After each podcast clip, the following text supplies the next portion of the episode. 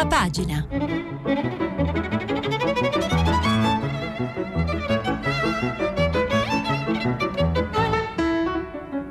Questa settimana i giornali sono letti e commentati da Lucia Capuzzi, giornalista del quotidiano Avvenire. Per intervenire telefonate al numero verde 800 050 333, SMS e WhatsApp anche vocali al numero 335 5634 296. Buongiorno agli ascoltatori e alle ascoltatrici di Prima Pagina da Lucia Capuzzi in diretta dagli studi RAI di Corso Sempione a Milano. Buona domenica di agosto ai nostri ascoltatori che continuano ad alzarsi presto per stare con noi. La crisi politica italiana, questa crisi di Ferragosto, continua a riservarci sorprese e si intreccia in questi ultimissimi giorni alla questione dello sbarco dei migranti, dei 137 migranti a bordo della Open Arms. Ieri la notizia è quella dello sbarco dei 27 minori dalla nave della ONG Proactiva spagnola. È appunto uno sbarco dei minori che era stato prima, in un primo tempo appunto negato dal Viminale, e alla fine appunto Salvini ha ceduto dopo la seconda lettera del Premier Conte e ha dovuto cedere, seppur a malincuore. E diamo subito un sguardo alle prime pagine dei giornali. Il Corriere della Sera: Salvini cerca una via d'uscita. Il leader leghista cede sulla Open Arms, farò di tutto per bloccare Renzi. Conte ottiene lo sbarco dei minori, il vicepremier: firmo mio malgrado, ma 8 su 27 sono maggiorenni. Salvini aveva appunto usato l'espressione dopo i malati immaginari, ovvero i 13 migranti che erano stati fatti sbarcare nei giorni precedenti dalla Open Arms. Ora ci sono i minori immaginari. E intanto appunto c'è stata l'ispezione a bordo della Open Arms della squadra mobile di Agrigento nell'ambito dell'indagine per sequestro di persona, al momento contro ignoti. E riprendiamo lo sguardo alla prima pagina del Corriere. In prima c'è un editoriale del giurista Sabino Cassese, sempre sulla situazione politica, dal titolo "Gli accordi che sono possibili", e viene richiamato sempre in prima un reportage di Andrea Nicastro sulla figura di Massoud Junior e il suo ritorno a Kabul. E poi vorrei leggervene alcuni stralci. Sempre in prima sul Corriere troviamo la lettera di Norma Gimondi, la figlia del ciclista morto mentre nuotava, la figlia di uno dei simboli del ciclismo, che appunto scrive questa lettera al papà morto. Repubblica: sbarchino i ragazzi mio malgrado. Salvini costretto ad obbedire, Conte ottiene un primo risultato e assicura l'impegno di altri paesi UE. Il Premier, sempre più lontano dal leghista, prepara un duro discorso per martedì in Senato. Ricordo che martedì il Premier Conte si presenterà in Senato per le comunicazioni sulla crisi. È davvero quel giorno ci sarà grande suspense per capire che cosa accadrà. C'è sempre sulla prima di Repubblica l'editoriale, il consueto editoriale di Eugenio Scalfari, l'onda della sinistra contro un Premier azzoppato. La stampa apre con una frase della ministra Trenta, che La Stampa ha intervistato. Trenta: Salvini mai più, chi ha tradito una volta è pronto a farlo sempre. Open Arms, il leghista cede, scendano i migranti, ma ha deciso Conte. In un'intervista alla Stampa la ministra della Difesa a 30 punta l'indice contro Salvini. E sul fronte migranti il titolare dell'Interno cede a Conte, giù i minori dalla Open Arms, ha deciso il premier mio malgrado. E sempre sulla prima pagina della Stampa troviamo l'editoriale del direttore Maurizio Molinari su Hong Kong, una crisi che si sta svolgendo sotto i nostri occhi in questo agosto, questa protesta dei giovani, ma non solo giovani, di questo movimento variegato iniziato con una lotta contro la legge sull'estradizione più facile verso la Cina, e trasformatosi settimana dopo settimana in un movimento per chiedere maggiore democrazia. E poi vorrei leggervene alcuni stralci. Sempre sulla prima della Stampa viene richiamata l'inchiesta di Flavia Amabile riguardo alla ricostruzione ad Amatrice, che resta un sogno. E invece la fotocronaca della prima della Stampa è una fotocronaca estiva, ma non solo estiva, che richiama l'attenzione su un problema che si sta svolgendo e che si svolge ogni estate, quello del furto di conchiglie, pesci, sabbia, l'estate dei predatori delle spiagge. E viene raccontato questi appunto sequestri continui da parte delle autorità di sacchetti di sabbia, di sacchetti di conchiglie nascosti nelle valigie dei turisti negli aeroporti della Sardegna, in un articolo di Nicola Pinna. Avvenire, prima i ragazzi, inizio di umanità. Conte chiede lo sbarco dei minori, Salvini protesta, poi si piega. In 107 restano a bordo.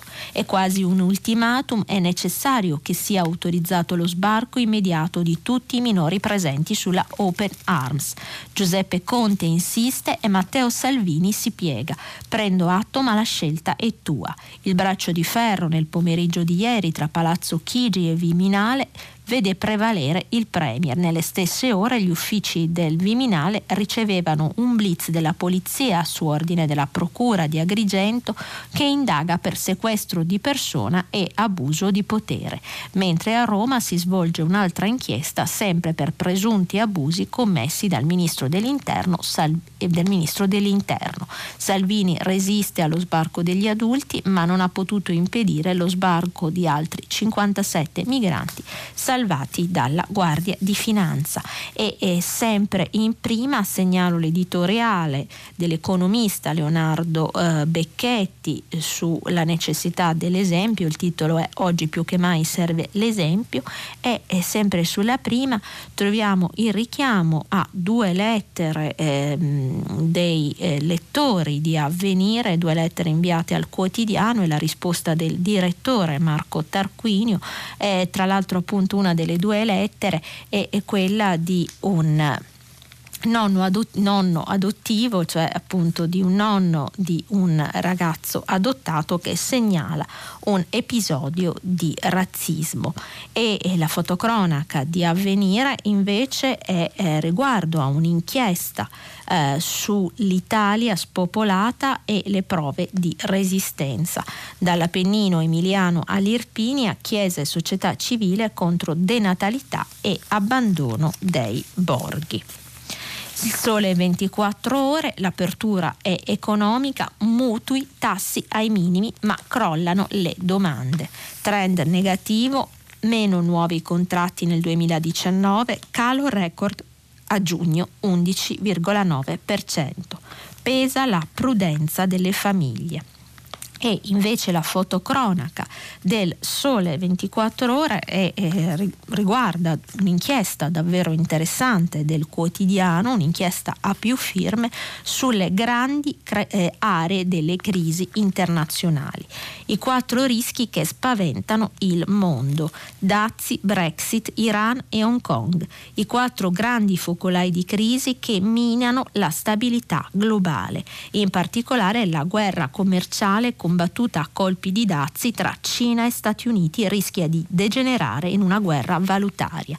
Con un'uscita senza accordo dall'Unione Europea, il Regno Unito potrebbe perdere 1,2 milioni di posti di lavoro. Intanto cresce la tensione nel Golfo, la strategia americana ha radicalizzato di nuovo il regime di Teheran. Poi le proteste anticinesi a Hong Kong, dove non è escluso l'intervento militare di Pechino. E sempre sul Sole un editoriale di Alessandro Rosina che riguarda l'Italia che invecchia e sottolinea: il futuro va costruito puntando sui giovani.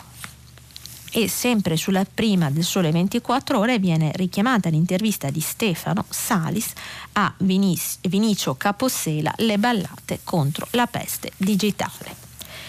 Il Giornale: Renzi svela le carte, governo anti-IVA, poi la Leopolda, rimpianto Berlusconi, sbarchi, Salvini cede a Conte. E appunto Matteo Renzi, in un'intervista esclusiva, spiega al Giornale la sua strategia per uscire dalla crisi e spinge per un governo istituzionale senza chiudere a Forza Italia. Gli azzurri dal canto loro hanno rifiutato finora ogni sirena. Open Arms, Conte fa sbarcare i minori e Salvini lo attacca. Pericoloso precedente, la responsabilità è solo tua. L'intervista, appunto, il lavoro è di Paolo Bracalini e Laura Cesaretti. E mentre appunto sempre sulla prima pagina, oltre a un approfondimento sui giorni del capitano, evidentemente il capitano è Matteo Salvini, appunto il capitano viene definito in questo approfondimento di Adalberto Signore solo e indeciso a tutti. E sulla prima pagina del Giornale troviamo anche una inchiesta di Ludovica Bulian sulla strage delle botteghe, ovvero ogni giorno chiudono 35 artigiani, dall'inizio dell'anno addio a 6.500 imprese. Il Fatto Quotidiano: il bacio della morte, Conte teme la fiducia di Salvini, l'M5S ha deciso, martedì cade il governo in Senato, intesa col PD per evitare che il mendicante leghista dica sì all'esecutivo e alle sue poltrone. E appunto c'è un articolo di Antonio Padellaro che viene richiamato in prima, un bel grazie al Premier per avere acceso la luce. Il Messaggero: Salvini tratta anche sui migranti, Conte sbarcate i minori di Open Arms, il ministro obbedisco ma è un precedente pericoloso. Cresce nella Lega la spinta a ricucire, i 5 Stelle però insistono, troppo tardi, Matteo deve dimettersi. E sempre sulla prima del Messaggero un appunto articolo di Romano Prodi, 2 congressi e un conclave per costruire un esecutivo. E mentre appunto la fotocronaca del Messaggero è sul Louvre costretto a chiudere per troppi visitatori, nei giorni di affollamento stop agli ingressi e da ottobre numero chiuso.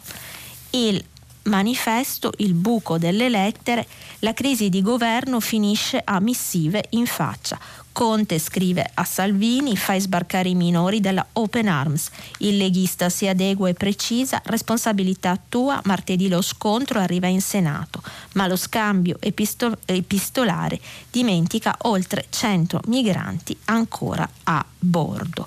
E sulla prima del manifesto viene pubblicato un appello di padre Alex Zanotelli, storico volto del mondo missionario, e in ballo il cuore del Vangelo e della Costituzione. Libero, Salvini non mollare, c'è appunto questo appello al vice premier Matteo Salvini, che viene definito da solo contro i poltronari. Avrà anche commesso errori, però è l'unico che ha un'idea politica e non cerca posti.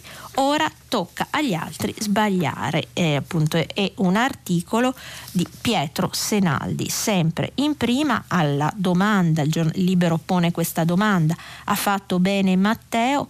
E appunto ci sono due risposte differenti, una di Francesco Lo Iacono: il traditore non è lui ma i grillini, mentre Vittorio Feltri risponde a questa domanda: ora rischia di finire all'angolo.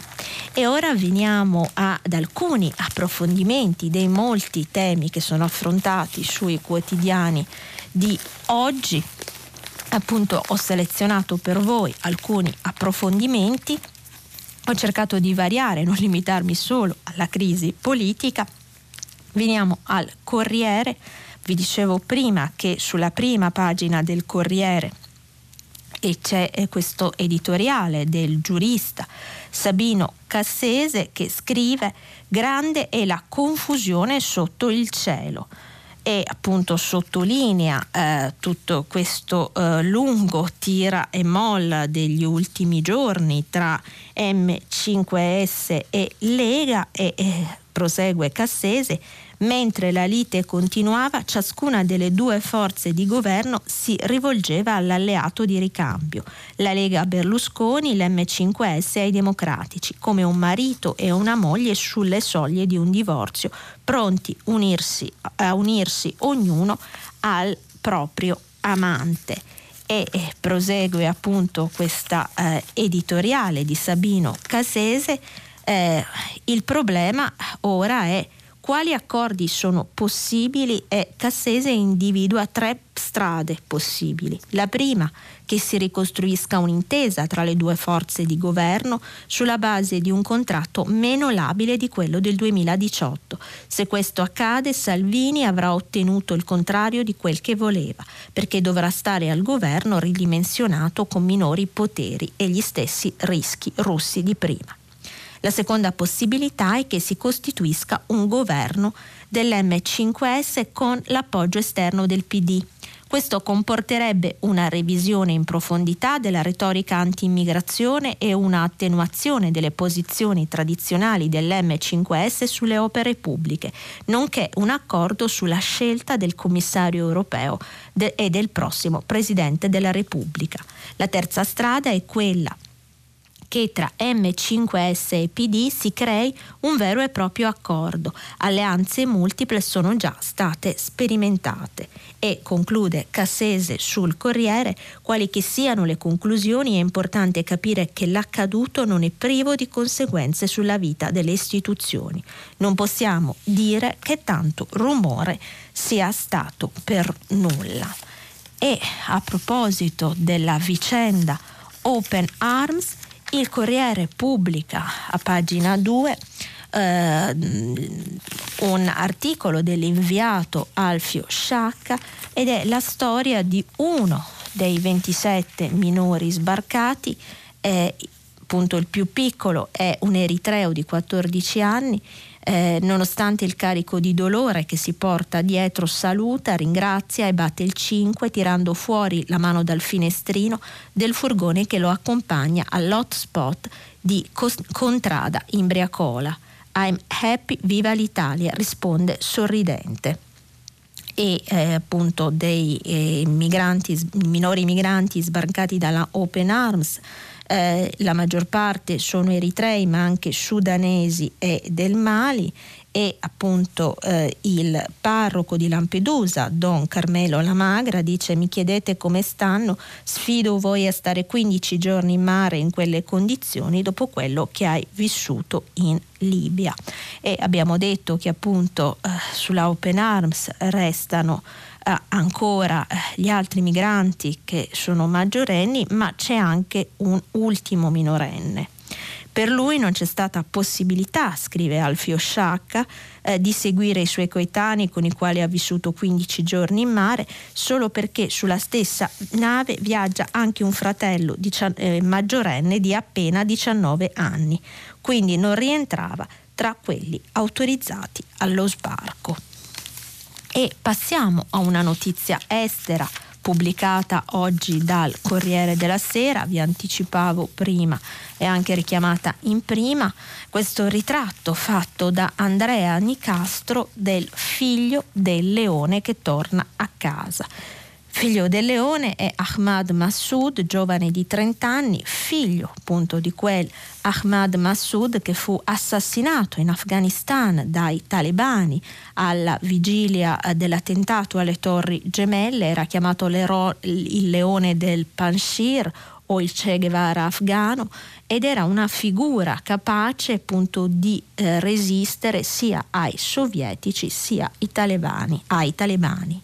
Ora il giovane Massoud è rientrato in Afghanistan, scrive Andrea Nicastro, dopo 17 anni e ha detto: se mio padre fosse vivo i talebani saprebbero di dover venire qui con le mani in alto in segno di resa. E sono i talebani, sono quelli che hanno maggior paura del ritorno di Massoud, che appunto è tornato per riprendere in qualche modo l'attività politica. Il padre era stato eliminato alla vigilia dell'attacco alle Torri Gemelle. Ora il figlio trentenne, dopo gli studi a Londra, è tornato nel paese e in luglio ha fondato il sentiero di Ahmad Shah Massoud, un movimento che non parteciperà alle elezioni presidenziali di settembre, ma che rischia di essere più importante di quelle. Nel primo mese il nuovo Massoud ha battuto i villaggi di casa in casa senza mai uscire dalla sua valle. Ha organizzato comizi e incontrato anziani, stretto mani e alleanze con chi a suo padre deve tutto. Da qualche giorno è sceso in pianura tra i vigneti di Sciamali. Nei prossimi mesi apparirà nelle terre dei vecchi alleati di suo padre, anche loro ormai pronti a lasciare il comando ai figli. E sempre sul Corriere della Sera vi segnalavo appunto una notizia di altro genere relativa al mondo dello sport, la lettera di Nadia Gimondi, appunto pubblicata dal Corriere, e Nadia Gimondi, figlia del ciclista appunto morto 2 giorni fa, e Nadia Gimondi scrive: papà, ti scrivo come facevo quando partivi per il giro, e scrive: caro papà, da bambina quando partivi per il Giro d'Italia mamma faceva scrivere a me e a Federica una letterina per farti compagnia la sera di rientro dalla tappa. Era un modo per dirti e farti capire che anche se non eri con noi, noi eravamo con te ovunque. Scrivo questa lettera, quella che più ho temuto di dover scrivere, perché oggi più che mai io, mamma e Federica abbiamo bisogno che tu sia con noi. E prosegue la lettera: vorrei poterti dire alzati papà, ci sono tanti che fanno il tifo per te, ci sono gli amici di sempre, i gimondiani ancora qui ad acclamarti, e ci siamo anche noi. Tu che hai lottato partendo a 22 anni da Sedrine e arrivando in giallo a Parigi, vorrei portarti nel mio cuore con quella maglia gialla numero 123.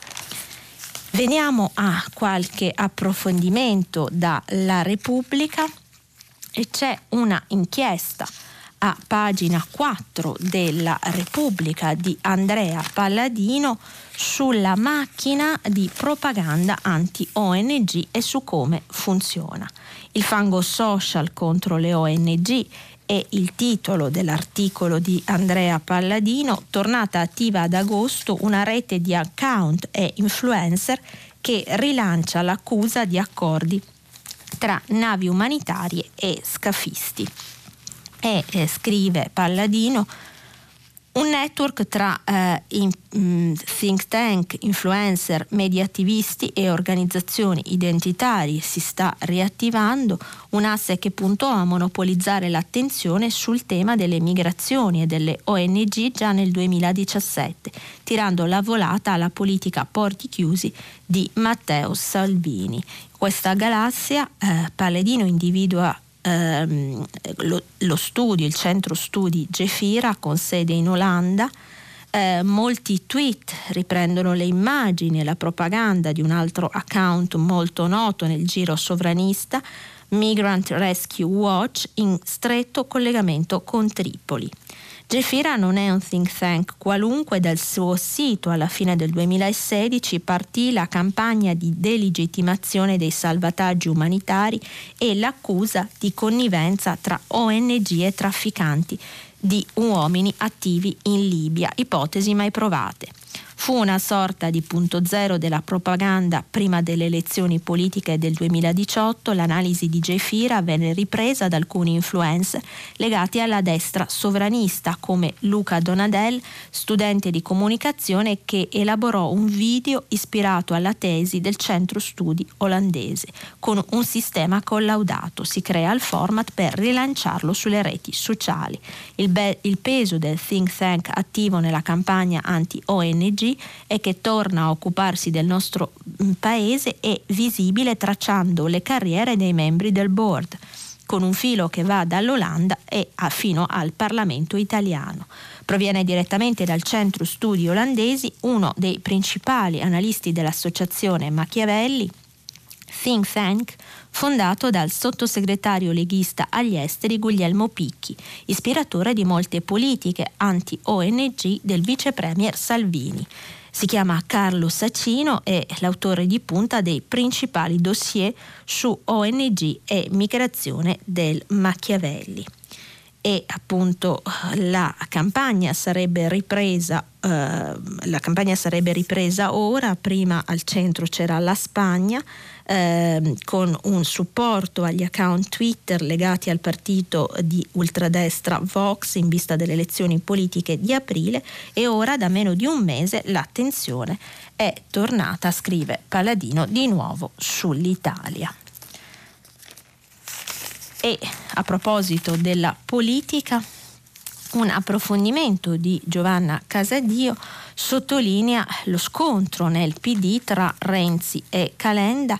I 5S hanno disertato, anche se appunto inizieranno solo nei prossimi giorni, le feste Dem.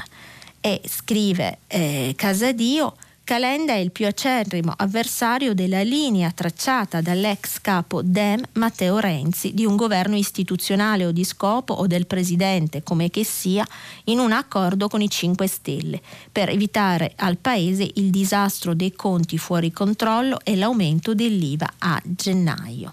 E Calenda sottolinea che fino a poco prima era stato definito lui il traditore per aver profilato un'apertura ai grillini, ma appunto il segretario non cambia strategia. Con l'M5S se son rose fioriranno, ma all'ombra del Quirinale e con un accordo di ampio respiro. Si decide dunque quando il Presidente della Repubblica, Sergio Mattarella, chiamerà. E appunto credo che ancora nei prossimi giorni, la prossima settimana è abbastanza decisiva, vedremo appunto come si evolverà questa crisi di governo, che secondo me ci riserverà ancora parecchie sorprese. E sulla Repubblica troviamo per passare alle notizie estere, troviamo una intervista di Gabriella Colarusso a Martin Caparrós, un intellettuale, scrittore e giornalista argentino, figura molto nota anche in Italia per il libro Fame e Caparrós interviene sulla questione delle primarie anomale argentine esattamente una settimana fa. Domenica gli argentini sono stati chiamati alle urne, tra l'altro là il voto è obbligatorio, sono stati chiamati a scegliere i leader che si sfideranno alle primarie del 27 ottobre, ma di fatto questa votazione si configura, perché è aperta a tutti i candidati, come una sorta di presondaggio sulle presidenziali del 27 ottobre. E a sorpresa questa sorta di primarie sondaggio ha assegnato una schiacciante vittoria ad Alberto Fernández, il candidato del fronte peronista, che ha come propria vice l'ex presidente Cristina Fernández Kirchner, e questo ha provocato un tonfo della borsa che è crollata del 48% e una immediata perdita di valore del peso che in poche ore dopo i risultati delle primarie è caduto, ha ridotto il proprio valore di oltre un terzo. E l'analisi dello scrittore e giornalista, scrive Colarusso, è spietata sul totale fallimento del presidente Macri e sullo scenario pieno di incognite che si apre per il potere. Tra l'altro Caparrós era stato uno dei più gli intellettuali maggiormente critici con l'ex governo di Cristina Kirchner. E Caparrós spiega la vittoria del fronte peronista con il fallimento del governo Macri. Quando hai sbagliato tutto quello che potevi sbagliare, non puoi pensare che le persone ti votino ancora. E dice ancora Caparrós, quando gli chiede appunto Colarusso, gli chiede Macri fu eletto nel 2015 nella speranza di un cambiamento radicale rispetto alla stagione del kirchnerismo, cosa è successo? Risponde Caparrós, non ha cambiato molto e ha fallito totalmente nella gestione delle questioni economiche, inflazione record, perdita di posti di lavoro, povertà al livello più alto. Era improbabile che gli argentini votassero il governo che li ha portati qui. Macri aveva in suo favore il rifiuto del kirchnerismo, che era forte ma non è bastato. E appunto aggiunge Caparrós, il kirchnerismo ha fatto molto male all'Argentina, ma non puoi offrire solo questo agli elettori quando governi da 4 anni e continui ad avere il 50% di inflazione dopo aver alzato i prezzi dei servizi pubblici e ridotto enormemente il potere di acquisto dei salari. E gli domanda a Gabriella Colarusso, e gli scandali, la corruzione, il default, il kirchnerismo, tutto dimenticato? Cristina è stata intelligente, appunto si riferisce a Cristina Fernández Kirchner, è stata intelligente a non ricandidarsi e a indicare un altro al suo posto, qualcuno poi che è stato anche critico con lei in passato e perciò ha la legittimità per poter dire che non farà le stesse cose, non sarà tanto autoritario né tanto capriccioso. E ieri abbiamo dato la notizia, anche qua noi a prima pagina, una delle notizie appena arrivate in redazione, della morte di Peter Fonda, storico volto di Easy Rider, il film che ha segnato una generazione. E su Repubblica troviamo un articolo di Emiliano Monreale dedicato appunto alla figura di Peter Fonda. Scrive appunto, il titolo è Easy Rider, la dannazione del piccolo Fonda, una vita all'ombra del padre Henry e poi della sorella Jane. L'attore, morto a 79 anni, era prigioniero del mito della controcultura. Peter Fonda, scrive, è rimasto per tutti il ragazzo a cavallo della moto. E tra l'altro Easy Rider il 9 settembre tornerà nelle sale in una versione restaurata dalla Cineteca di Bologna. Passiamo a La Stampa. Vi dicevo che la prima c'è l'editoriale del direttore Maurizio Molinari sulla crisi di Hong Kong. Scrive Molinari: se Hong Kong guarda a Occidente, i giovani di Hong Kong che chiedono a Gran Bretagna e Stati Uniti di proteggere i loro diritti chiamano in causa la responsabilità dell'Occidente per evitare una nuova Tiananmen. Non chiedono solo che la legge sull'estradizione in Cina venga definitivamente stracciata e non solo congelata, ma soprattutto che sia garantito il rispetto degli accordi Londra-Pechino dell'84, in base ai quali nel 97 Hong Kong venne consegnata alla Cina. E segnala il timore, appunto due timori: primo, la possibilità che Pechino adoperi la violenza per reprimere la protesta in atto da febbraio, secondo il rischio che nel 2047, quando gli accordi anglo-cinesi arriveranno a scadenza, lo status dell'autonomia si dissolverà, estendendo su Hong Kong la legislazione cinese di ben altro tenore in merito al rispetto dei diritti.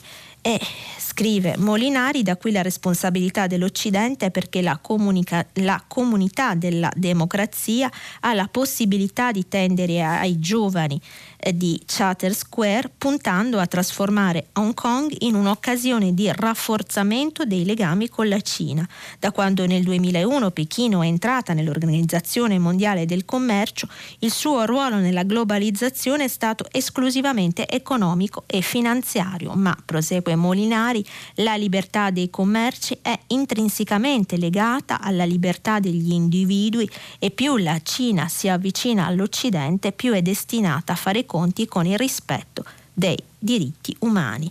Spetta dunque alle capitali dell'Occidente, Roma inclusa, a far presente a Pechino che la nuova via della seta potrà nascere solo sulla base di un comune rispetto per le libertà fondamentali, e che la rivolta di Hong Kong offre al presidente Xi Jinping la possibilità di dimostrare di aver compreso che puntare ad essere leader della globalizzazione ha anche un prezzo sul terreno dei valori. Conclude Molinari: Hong Kong può essere ora il luogo dove l'Occidente ritrova la passione per ciò che più lo distingue e definisce, la difesa dei diritti degli individui.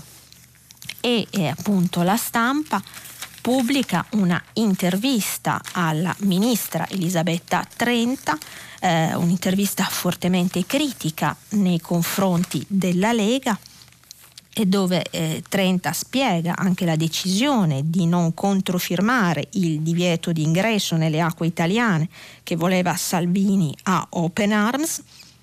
E Trenta lo spiega, dice: ho deciso di non controfirmare il decreto anche perché l'ho considerato un atto elusivo della decisione di un giudice, senza che fossero intervenute delle novità sostanziali, e il giudice è evidentemente appunto il TAR del Lazio, che aveva autorizzato lo sbarco. E aggiunge Trenta: condivido l'idea che le migrazioni vadano gestite e controllate, e l'ho firmato, si riferisce al decreto sicurezza bis, anche se credo non sia sufficiente. La fermezza sui confini, la politica dei porti chiusi e dei muri non funziona di fronte a un fenomeno come quello migratorio. Serve maggior coinvolgimento dell'Europa e un intervento massiccio per stabilizzare economicamente e politicamente alcune regioni dell'Africa. E sempre relativo alla situazione politica, La Stampa riporta anche un'intervista a Federico Pizzarotti, sindaco di Parma, scaricato dal Movimento 5 Stelle 2 anni fa, che appunto dice: Luigi pagherà, Luigi si riferisce a Di Maio, tutte le sue incoerenze, fanno bene i Dem a ripartire dai sindaci. E appunto sottolineava nell'intervista alla Stampa la ministra Trenta la necessità di stabilizzare anche politicamente, non solo economicamente, alcuni paesi particolarmente instabili. Vi segnalo appunto fra questi paesi la Somalia, dove la guerra va avanti da 30 anni e dove si è recato Domenico Quirico per un reportage sulla Somalia in mano agli Shabab, questo gruppo estremista di matrice islamista, vengono chiamati i talebani d'Africa, e appunto Quirico racconta questa evoluzione degli Shabab, i terroristi che diventano mafiosi. E vi segnalavo prima la questione dei furti di sabbia, l'articolo di Nicola Pinna dalla Sardegna, dove racconta questo assalto dei predoni delle spiagge e sottolinea che appunto i furti di sabbia diventano sempre più frequenti e sulle aste online questi souvenir presi dalle spiagge vanno a gonfie vele. A Villa Simius, tra i lidi di Porto Giunco e Punta Molentis, la razzia è davvero quotidiana e solo negli ultimi 3 mesi sono stati recuperati ben 400 kg di sabbia. E l'aeroporto di Olbia, quello più frequentato dai turisti, ci sono 10 tonnellate accumulate negli ultimi mesi, appunto 10 tonnellate di sabbia sequestrate ai turisti che cercavano di ripartire con questi souvenir ovviamente vietatissimi e dannosi per l'ambiente, appunto, e cercavano di ripartire verso casa, e sono stati giustamente fermati dalle autorità. Vi segnalavo prima su Avvenire le 2 lettere dei lettori al direttore Marco Tarquinio, appunto una di Carlotta Toscano, mamma di un ragazzo adottato, che racconta appunto un episodio razzista che ha coinvolto anche la nonna, e un medico che lavora per una piccola associazione locale che appunto si occupa di aiutare appunto in Corno d'Africa, e sottolinea questo incattivirsi del clima in Italia. A queste 2 lettere risponde Tarquinio: non possiamo rassegnarci all'idea che la nostra patria e il nostro popolo siano guardati con lo stesso sospetto e la stessa sfiducia che si vorrebbe riempissero il nostro sguardo sugli altri. Le rivelo una cosa che i miei colleghi e amici in redazione sanno bene: in questi ultimi mesi sono stato in diverse occasioni sul punto di scrivere un editoriale che mi dava dolore anche solo pensare, proprio sul capovolgimento dell'immagine dell'Italia e degli italiani, da brava e buona gente a odiosi militanti del rifiuto dello straniero e soprattutto dello straniero povero e dalla pelle scura. Non riuscivo mai a cominciare. E appunto sempre sul tema del razzismo ha fatto polemica l'omelia appunto ieri di un sacerdote della diocesi di Sora Cassino. Appunto ha fatto discutere questa omelia del parroco durante la festa di San Rocco, una omelia dal tono fortemente antimigranti. Scrive Igor Traboni su Avvenire: la diocesi di Sora Cassino interviene dopo le parole sbagliate di un sacerdote e sottolinea prima gli altri, senza se e senza ma. Discutibili scelte personali, così il vescovo di Sora Cassino, Gerardo Antonazzo, si è espresso in merito alla vicenda di Don Donato Piacentini, parroco di San Bartolomeo e amministratore parrocchiale di San Ciro e San Silvestro, che l'altro ieri, al termine della processione in onore di San Rocco, aveva chiamato in causa i migranti dicendo: hanno telefonini e catene al collo e dicono che vengono dalle persecuzioni. La diocesi ha risposto sottolineando come uno dei cardini fondamentali della vita di San Rocco sia stata la scelta evangelica del prima agli altri, per amore di Cristo povero e sofferente, è presente negli appestati, contagiati e ammalati e moribondi che San Rocco ha abbracciato, servito, amato. più di se stesso. E vi segnalo su Avvenire sempre due approfondimenti, uno sullo spopolamento in atto e appunto i paesi che cercano di resistere nel Mezzogiorno, e un approfondimento su una notizia che era di ieri, quello della proposta di Donald Trump di acquistare la Groenlandia.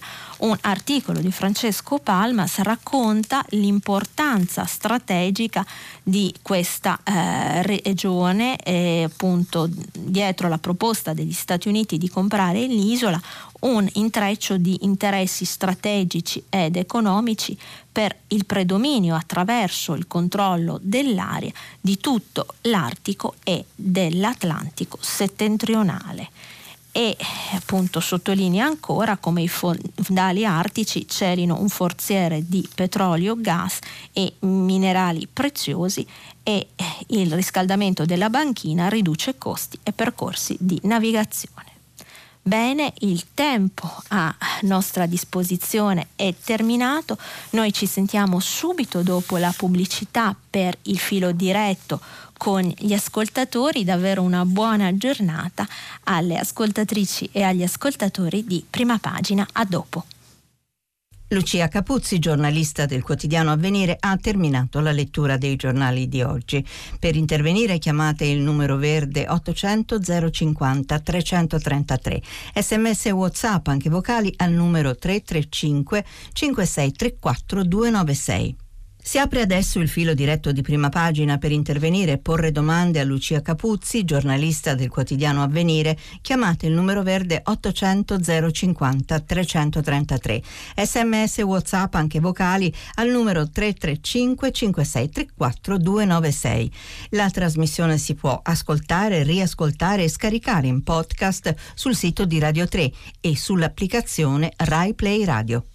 Buongiorno agli ascoltatori e alle ascoltatrici di Prima Pagina che sono con noi per questa seconda parte della trasmissione, il filo diretto con gli ascoltatori. Vi ricordo che stiamo pubblicando i vostri messaggi, anche vocali, sul sito di Radio 3 e vorrei ringraziarvi perché davvero anche in questa domenica di agosto continuano ad arrivarci tantissimi messaggi e tante telefonate. Veniamo alla prima. Pronto, buongiorno. Pronto, buongiorno, sono Carlo da Napoli. Buongiorno signor Carlo. Complimentare con lei perché veramente ha condotto una settimana piena di notizie in modo intenso e in modo pacato. La ringrazio di cuore. Anche al giornale, che io sono uno che purtroppo legge ancora i giornali, un po' me ne dispiace. Come purtroppo? Perché, se non ci foste voi dove saremmo? Comunque l'Avvenire è uno dei miei giornali e ritengo uno, sai, più importante. Ne leggo anche altri purtroppo, non è che sono ricco, però fin da piccolo, ecco, sto parlando di tradizione. La ringrazio di cuore, io in Avvenire ho solo un piccolo contributo, quindi girerò i suoi complimenti al direttore Marco Tarquinio. Per rispetto e che apprezzo tantissimo. Senta, io volevo porre questa riflessione. Lei è sarda, io sono napoletano e sono un po' fuori, sono adottato del sulcis iglesiente, quindi a me piace quella parte della Sardegna. Tra l'altro la mia famiglia viene da lì. Esatto. Allora, io parlando, lei ha parlato di spopolamento dei paesini del centro Italia, quelli della zona appenninica che va dal nord al sud, e quindi anche la Sardegna, cioè questo invecchiamento della popolazione, questo spopolamento e queste tradizioni che si perdono, poi in realtà si perdono. Allora, noi siamo ancora in una fase in cui possiamo utilizzare l'immigrazione in modo positivo e propositivo. Se bisogna dare priorità agli italiani e all'Italia, se vogliamo che la tradizione italiana rimanga, noi dobbiamo dare la possibilità che questa tradizione si rinnovi e al tempo stesso continui. Se non ci sono più figli, oggi è il mio compleanno. Auguri, complimenti. Grazie. E c'ho un figlio solo, 15 anni e mezzo, con il quale riflettiamo ogni giorno, non dico sui destini del mondo, ma su quello che ci aspetta a me e a lui, e su questo che sul fatto che il mondo, come dire, deve essere, scusi, sto commuovendo, abbiamo non si preoccupi, è bello, anzi, agli altri di vivere, cioè dico le nostre tradizioni, io vedo per l'Italia, vedo campagne spopolate, case abbandonate, e tanta gente che bussa e chiede e noi non gli diamo niente. Io non sono né un buonista, non sarò neanche un buon cristiano, ma voglio ragionare in modo funzionalista. Questa gente ci è utile perché ci può rinnovare, veramente ci può rinnovare, e può far tornare a crescere quest'Italia. Non fa niente che è più colorata. Lei viene dalla Sardegna, io vengo dal Meridione, chi è più colorato di noi?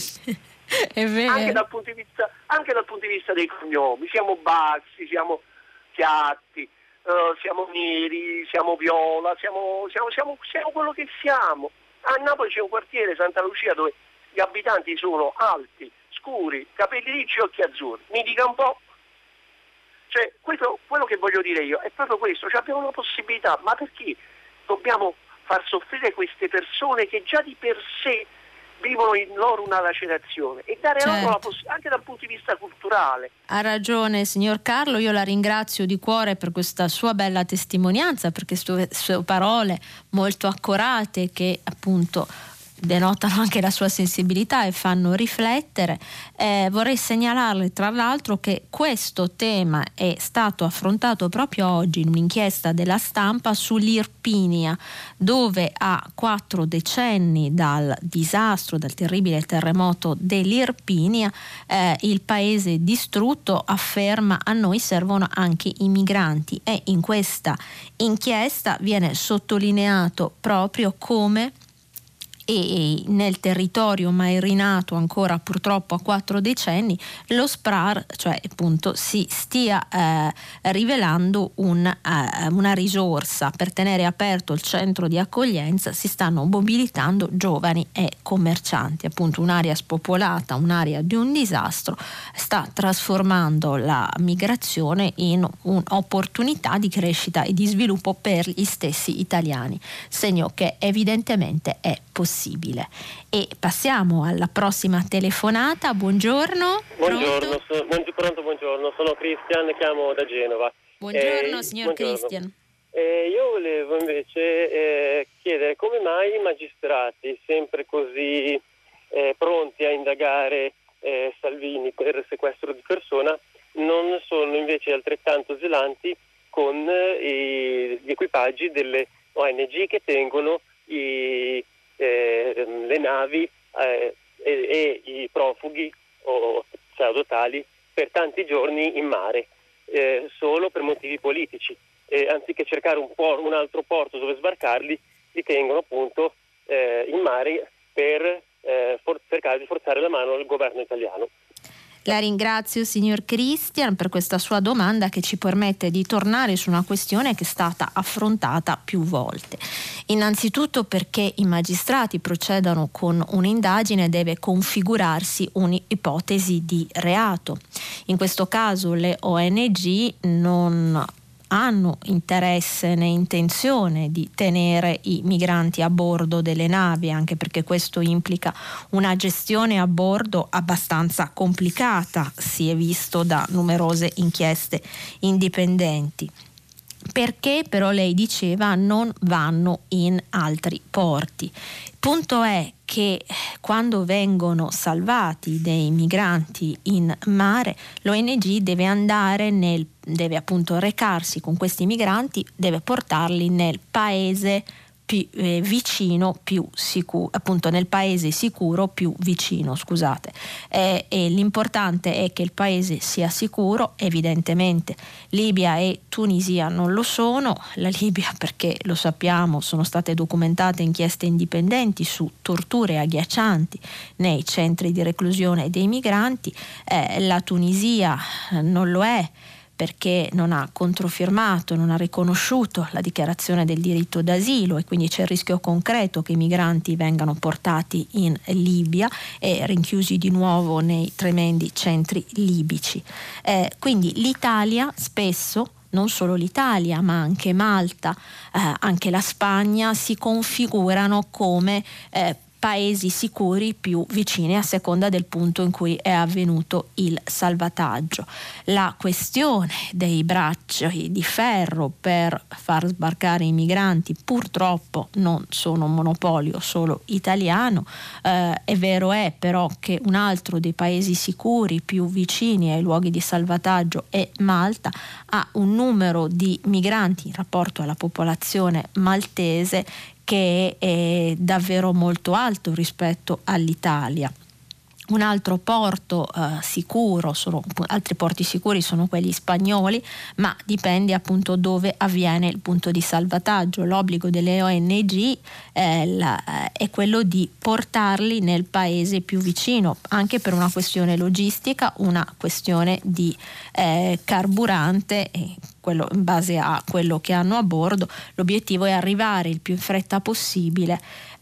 Poi si configura il braccio di ferro, ma il braccio di ferro con i diversi paesi non è interesse delle ONG, che comunque restano in mare per giorni, spesso appunto come il caso della Open Arms più settimane, e si trovano a dover affrontare, anche perché appunto sono a bordo loro stessi, una gestione molto complicata, una gestione umanitaria complicata, con il rischio che i migranti stremati si appunto commettano atti di autolesionismo o che accada qualcosa a bordo di cui comunque sarebbero considerati in qualche modo responsabili. E il braccio di ferro è fatto dalla politica, quindi c'è un passaggio che è quello delle ONG. C'è anche il fatto che le ONG stanno in mare perché appunto non ci sta nessun altro. Era stata predisposta dopo il tremendo naufragio dei 900 a Lampedusa un'operazione europea a guida italiana, Mare Nostrum. All'epoca appunto le ONG stavano a casa perché era questa missione europea a guida italiana a procedere ai salvataggi. Nel momento in cui questa missione europea è stata archiviata, ne sono state realizzate altre che però non si avvicinavano più di tanto alle acque territoriali libiche, che qui dove avviene il gran numero dei salvataggi, e veniva anzi lasciato spesso il pattugliamento delle coste alle stesse motovedette libiche. Appunto in Libia non c'è un governo, c'è una guerra civile interna fra più governi, un governo riconosciuto dall'ONU, un autoproclamato leader, il generale Haftar, quindi c'è una situazione di oggettiva di instabilità politica tremenda, ma c'è anche una situazione umanitaria terribile che riguarda i migranti. A questo punto sono intervenute le ONG, che hanno supplito a un vuoto che si era creato nel Mediterraneo.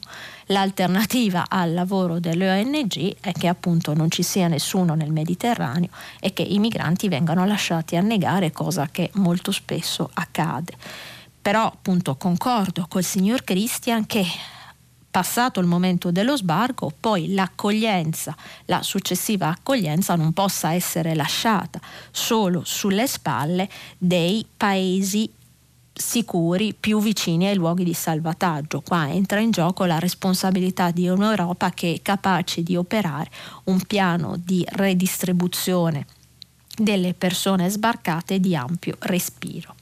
La ringrazio e passo alla prossima telefonata. Pronto? Pronto, buongiorno, mi chiamo Claudio. Buongiorno, signor Claudio. Buongiorno, senta, volevo fare due o tre domande brevissime. La prima, anche in questa occasione probabilmente questi immigrati verranno distribuiti, diciamo, tra l'Europa, e i vescovi si faranno carico di una parte di loro.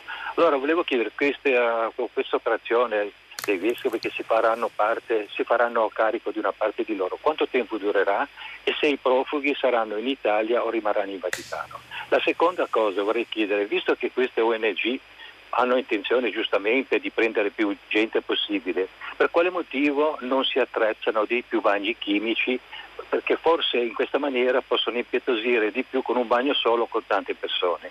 E l'ultima cosa vorrei dire, noi dimentichiamo spesso che tutta questa operazione la dobbiamo anche al signor Renzi, al governo Renzi, che aveva deciso, si era messo d'accordo, si era fatto dare dei soldi per pagare le 80 euro e quindi aveva permesso che tutti questi profughi venissero identificati in Italia. Ecco, queste sono le domande che le volevo porre. La saluto e la ringrazio. Io la ringrazio, sono io che ringrazio lei, signor Claudio, perché le sue domande ci permettono di fare chiarezza su domande che spesso la gente si pone, un nodo appunto spinoso, quello della migrazione, e le sue domande sicuramente meritano una risposta. Spero di riuscire ad essere il più esaustiva possibile. Dove andranno i migranti della Open Arms? Domanda da $1 milione, nel senso che questa volta 6 paesi europei, tra cui appunto la Spagna, a cui appartiene la ONG, si sono offerti di accogliere questi migranti, quindi i 137 a bordo potrebbero, in base alle offerte europee ricevute finora, essere ricevuti e redistribuiti tra questi 6 paesi, che non includendo l'Italia.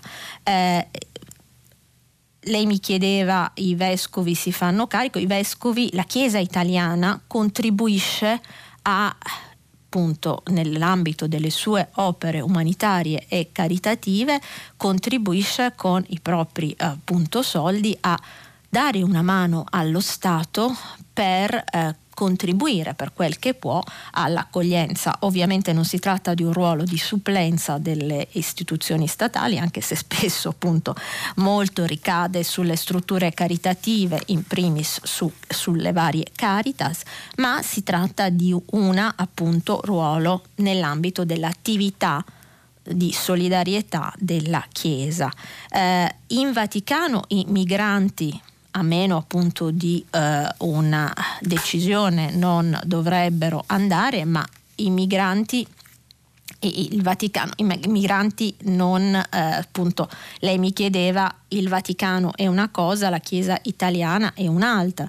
Spesso il Vaticano, che è il più piccolo Stato d'Europa, ha cercato con i propri fondi, che sono altri rispetto a quelli della Chiesa italiana, di dare una mano e un contributo all'accoglienza di questi migranti. È evidente che il Vaticano non può contenere, per ovvie ragioni, appunto che poco più di un quartiere di Roma non può contenere i migranti, e che si rende necessario di fronte al flusso un piano europeo di ampio respiro che permetta una redistribuzione di queste persone fatte sbarcare. Poi lei mi chiedeva ancora, sottolineo questa volta, pare che appunto i 137 della Open Arms possano essere redistribuiti tra questi 6 paesi europei che si sono offerti.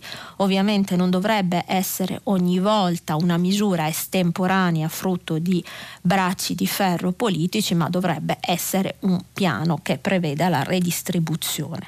Perché le navi delle ONG non si dotano di più bagni chimici? Le navi delle ONG non sono pensate per tenere a bordo le persone per lunghi periodi. Normalmente, prima della politica dei porti chiusi, i salvataggi erano abbastanza brevi, perché dopo aver salvato i migranti in base ai posti disponibili a bordo si arrivava nel porto più vicino e appunto il passaggio era alquanto fluido. Le ONG, poi appunto organizzazioni non governative, hanno anche dei fondi limitati. Attrezzare una nave con tanti bagni chimici, anche per io non sono un ingegnere, però anche per questioni logistiche mi pare complicato. Le navi delle ONG non sono navi crociere evidentemente, e quindi hanno quella disponibilità di quello spazio a bordo, e anche i bagni chimici sono realizzati in base alla disponibilità dello spazio. Lei mi sottolineava la responsabilità del governo Renzi. Sicuramente ci sono state anche nell'ambito della gestione migratoria delle responsabilità del governo Renzi, come di tutti i governi italiani, però il problema della identificazione dei migranti in Italia, in quanto primo paese sicuro in cui sbarcano, non dipende dal governo italiano, né che al governo ci sia Renzi, né che al governo ci sia Conte o chi che sia. L'identificazione dei migranti nel primo paese sicuro in cui sbarcano è una clausola stabilita nel cosiddetto regolamento di Dublino, regolamento approvato in sede europea.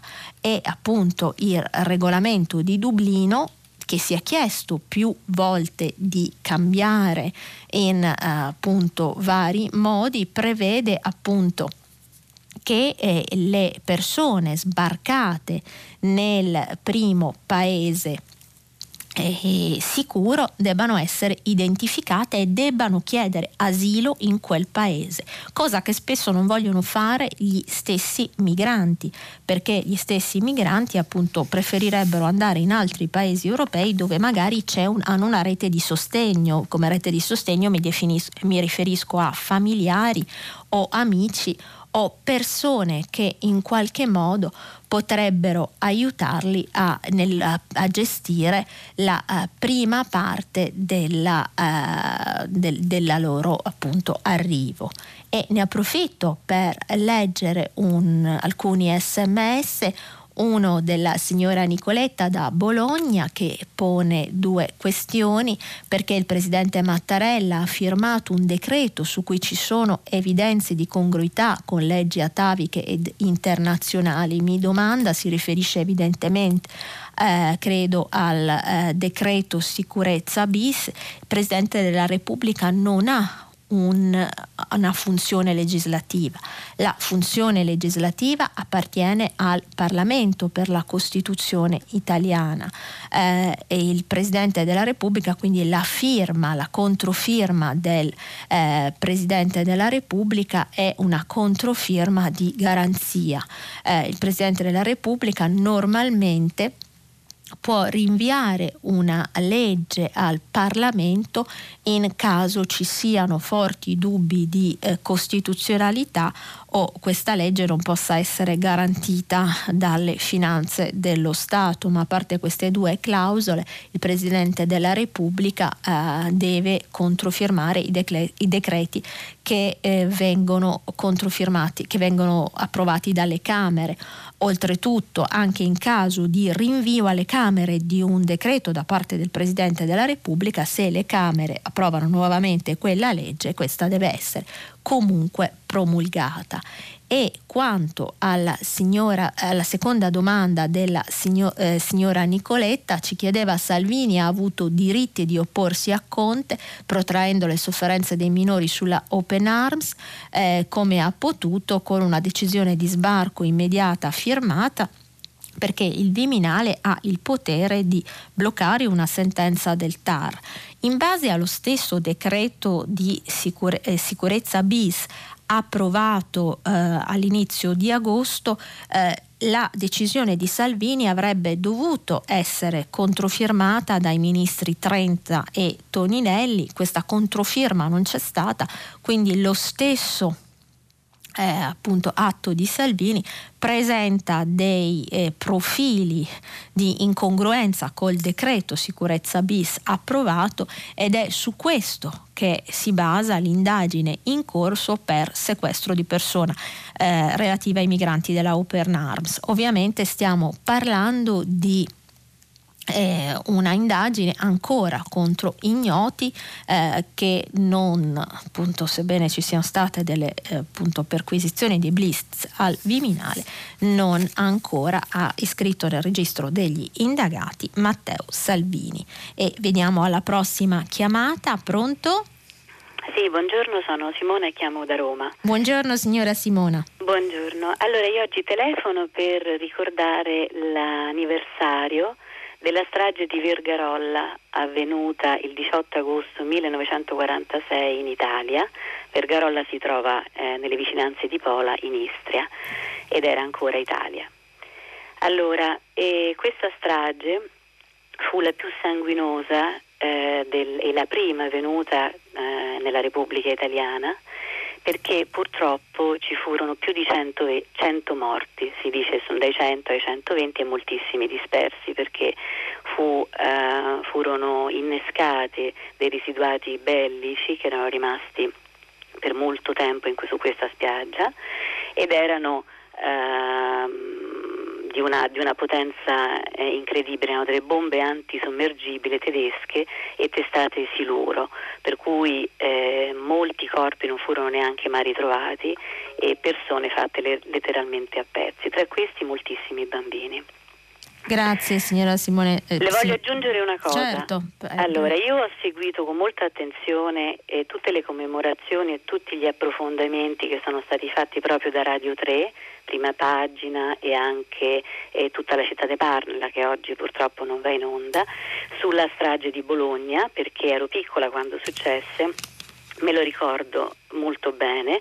Ogni volta che passo per Bologna guardo quella targa, però adesso che ho 50 anni mi domando come mai una strage più cruenta, dove morirono soltanto italiani, tanti e tanti bambini, non c'è traccia nella radio, nella televisione, nei giornali. E allora le dico questo: come lei saprà, la storia di noi esuli istriani, giuliani e dalmati è cancellata, è sommersa, è insabbiata, però a noi non interessa, a me personalmente non interessa che si provi e si dica che fu una strage organizzata da Tito per far sì che gli italiani andassero via da quelle terre. A me interessa soltanto che i nostri morti vengano ricordati come giusto sia. Grazie signora Simona, grazie per averli ricordati ai nostri microfoni, questi morti, questi italiani appunto morti nel 1946, questa strage tremenda a Vergarolla di cui le confesso appunto non avevo avuto notizia, colpa evidentemente mia, e questa strage del 1946 sicuramente faccio mio il suo appello ai colleghi che seguono appunto più da vicino queste notizie di dare spazio a cercare di ricordare anche queste stragi. La questione di Bologna, probabilmente la strage di Bologna, altra grave strage, probabilmente stata oggetto di tante commemorazioni anche per i risvolti politici più recenti legati appunto alla stagione degli anni di piombo e alla versione rossa e nera, che probabilmente è più vicina alla memoria degli italiani. Vero è che appunto anche nella strage di Bologna credo che forse a parte qualche turista o qualche visitatore morirono appunto solo italiani, però questo poco importa, quello che importa è ricordare queste stragi del passato più o meno recente. Del resto il 1946 non è tantissimo tempo fa, sì è il secolo scorso, ma non è così lontano come ci dimostra appunto la chiamata accurata della signora Simona, e queste stragi meritano sicuramente di essere ricordate. Approfitto per un altro SMS della signora Maria che ci pone la domanda: perché Salvini ha aperto la crisi di governo? Altra domanda da $1 milione. Le ipotesi più ricorrenti che sono state fatte in questi giorni è che una prima volesse capitalizzare il consenso delle elezioni, il consenso della Lega alle elezioni europee per appunto in una nuova tornata elettorale, o a un'altra ipotesi che è stata fatta è quella di una prova di forza interna al governo per mettere all'angolo i 5 Stelle, che però stavolta hanno avuto una reazione molto molto forte anche loro, davvero qua entriamo nel campo delle ipotesi. Alcuni sostengono che forse Salvini ha sopravvalutato le proprie forze, forse ha sbagliato i tempi. Del resto una crisi a Ferragosto, una crisi politica a Ferragosto è la prima volta che avviene nella storia repubblicana italiana. Sicuramente adesso si nota o si sembra notarsi una sorta di marcia indietro da parte del ministro dell'Interno. Quanto questa marcia indietro sia reale, cosa accadrà se davvero la Lega presenterà la mozione di sfiducia al Premier Conte, è davvero un'incognita qualcosa in più forse ne capiremo martedì, quando ci sarà questa comunicazione in aula del Presidente del Consiglio. Mi dispiace, signora Maria, non poterle dare risposte più certe, ma credo che davvero gli stessi analisti politici brancolino un po' nel buio e che questa mossa di Salvini abbia spiazzato tutti, a cominciare dai 5 Stelle. Veniamo alla prossima telefonata. Pronto, buongiorno.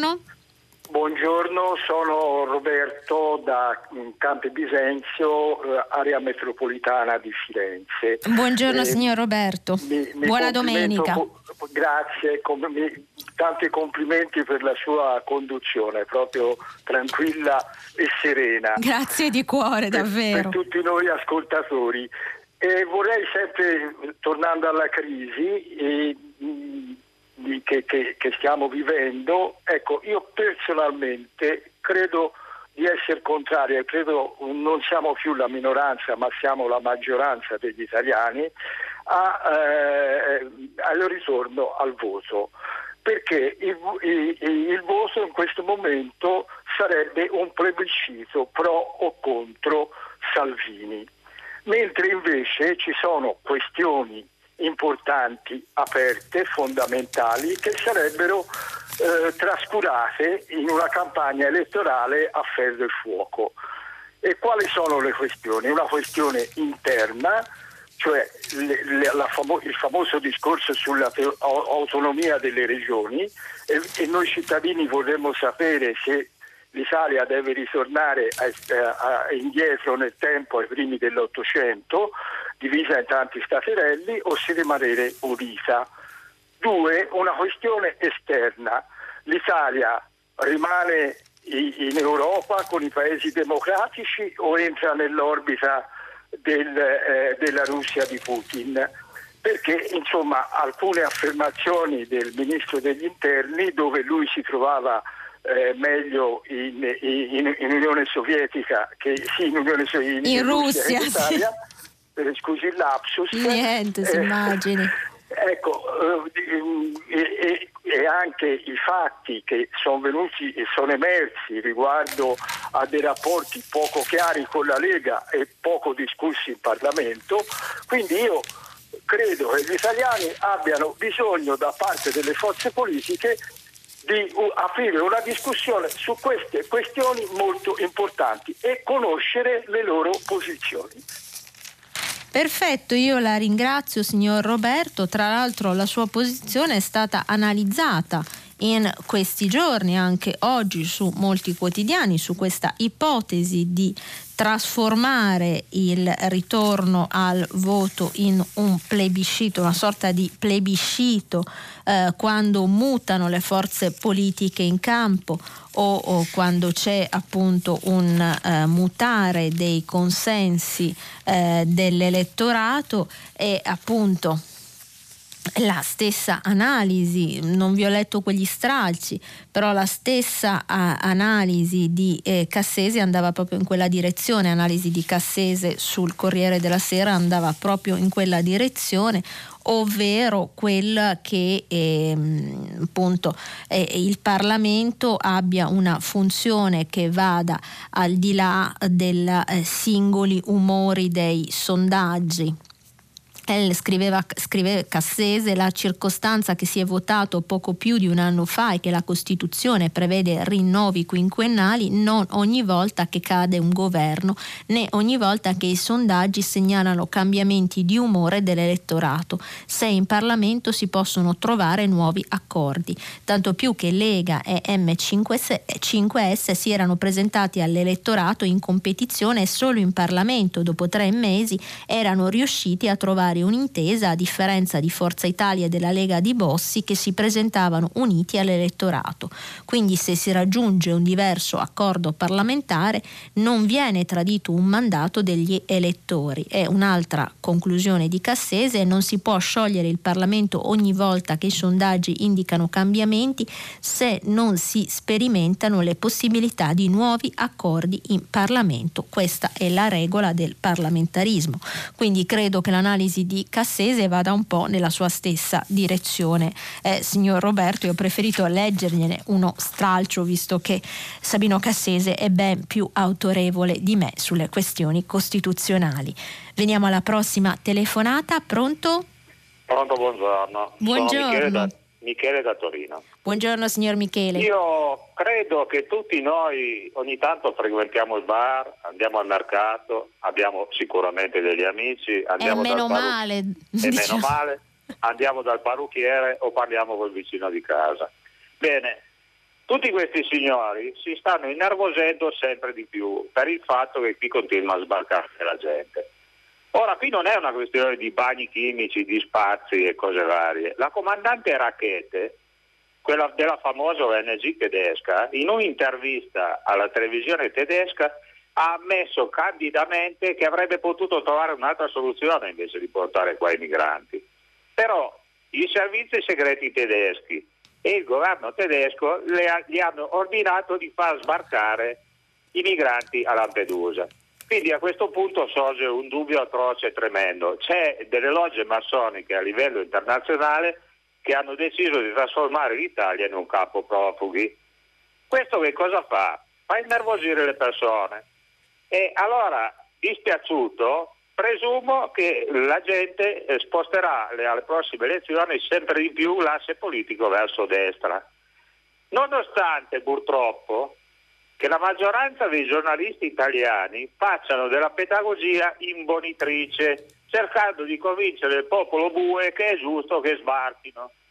Ora, capisco che così facendo si portano avanti gli interessi dei chierici e della grande borghesia che hanno bisogno di bestiame da lavoro a basso costo, però arriveremo al fascismo così proseguendo per questa strada. Sarà inevitabile, perché l'unica difesa che ha la gente è di andare a votare.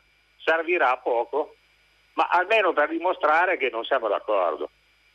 Grazie signor Michele per questa sua domanda che ci permette, questo suo intervento che ci permette di far luce su una vicenda. Lei cita questa intervista della capitana Carola Rackete, la capitana della nave tedesca Sea-Watch, che il 28 e 29 giugno forzò il blocco e fece sbarcare i migranti che aveva a bordo a Lampedusa. C'è stata appunto questa intervista della comandante Rackete alla TV di Stato tedesca, andata in onda il 7 agosto. Il giorno seguente una sua frase è stata ripresa da The Post internazionale e appunto The Post scriveva: Sea-Watch, Carola Rackete alla TV tedesca, Berlino ci disse che dovevamo portare i migranti in Italia. La frase però della comandante Rackete era stata immediatamente corretta e si era corretta la Rackete dicendo in registrare, ma quella correzione sembra che sia sfuggita ad alcune testate italiane. Tra l'altro appunto l'intervista era un'intervista televisiva, quindi si vedeva quella che la comandante diceva, non era un'intervista scritta. E l'11 agosto Giornale e Verità hanno pubblicato, riportato la prima versione, Berlino ci disse che dovevamo portare i migranti in Italia, versione che era stata immediatamente corretta dal commissaria, dalla comandante. E appunto sia il Giornale sia la Verità scrissero che appunto c'è stato un ordine tedesco di portare i migranti in Italia. Io al signor Michele dico solo: su che evidenze, su che prove lei basa questa teoria di un complotto per portare i migranti in Italia, per trasformare l'Italia in un campo profughi ordito da Berlino? Io spero di non essere un'imbonitrice, spero, perché poi appunto una cosa sono il tentativo e l'obiettivo che si propone una persona, un altro poi è come viene recepito. Per professioni io mi baso sui fatti e i fatti richiedono delle prove prima di fare un'affermazione. Io non ho mai trovato appunto nel mio lavoro nessuna prova di questo complotto. E abbiamo tempo per un'ultimissima telefonata. Pronto, buongiorno. Pronto, buongiorno. Buongiorno. Senta, in mezzo a queste notizie interessantissime e gravi però vorrei sollecitare anche l'attenzione dei giornali e delle tv italiane. Mi perdoni, le chiedo solo il nome. Giuseppe D'Arbetello. Buongiorno signor Giuseppe. Buongiorno. E qualche giorno fa è comparsa su New York Times una notizia, cioè era un articolo, non era un trafiletto, sul fatto che stanno costruendo vicino a Pittsburgh una grandissima, la più grande degli Stati Uniti, fabbrica di plastica, di pellets, cioè di palline, 5 milioni di tonnellate l'anno, che chiaramente saranno non solo usate negli Stati Uniti ma esportate nel resto del mondo. E quando diciamo basta plastica, questa notizia dovrebbe far riflettere. La ringrazio signor Giuseppe, sì, questa notizia ci fa riflettere molto spesso.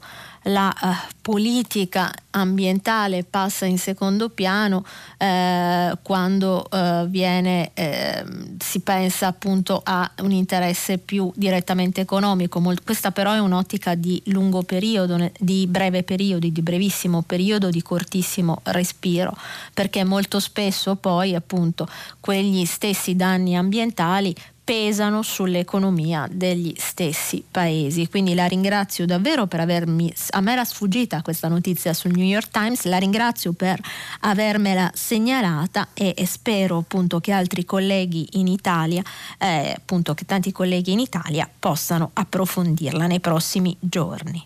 Io mi fermo qui, vi lascio all'ascolto del GR3 e vi ricordo che questa notte a partire dall'1:30 potrete riascoltare il filo diretto dell'intera settimana trascorsa insieme. Da domani la trasmissione sarà condotta da Ettore Maria Colombo, giornalista del Quotidiano Nazionale, e io vi ringrazio davvero di cuore per questa settimana trascorsa insieme, è stato un piacere e un onore, e grazie davvero per avermi dimostrato con i vostri messaggi e con le vostre chiamate che il pubblico italiano e gli italiani sono molto meglio in termini di attenzione e acutezza di come noi giornalisti spesso li rappresentiamo. Una buona giornata, una buona settimana a tutti voi. Termina qui il filo diretto tra gli ascoltatori e Lucia Capuzzi, giornalista di Avvenire. Da domani, lunedì 19 agosto, la trasmissione sarà condotta da Ettore Colombo del quotidiano QN, Quotidiano Nazionale. Prima Pagina è un programma a cura di Cristiana Castellotti. In redazione Maria Chiara Beranec, Natascia Cerqueti, Manuel De Lucia, Michela Mancini, Marco Pompi. Posta elettronica, primapagina@rai.it. La trasmissione si può ascoltare, riascoltare e scaricare in podcast sul sito di Radio 3 e sull'applicazione Rai Play Radio.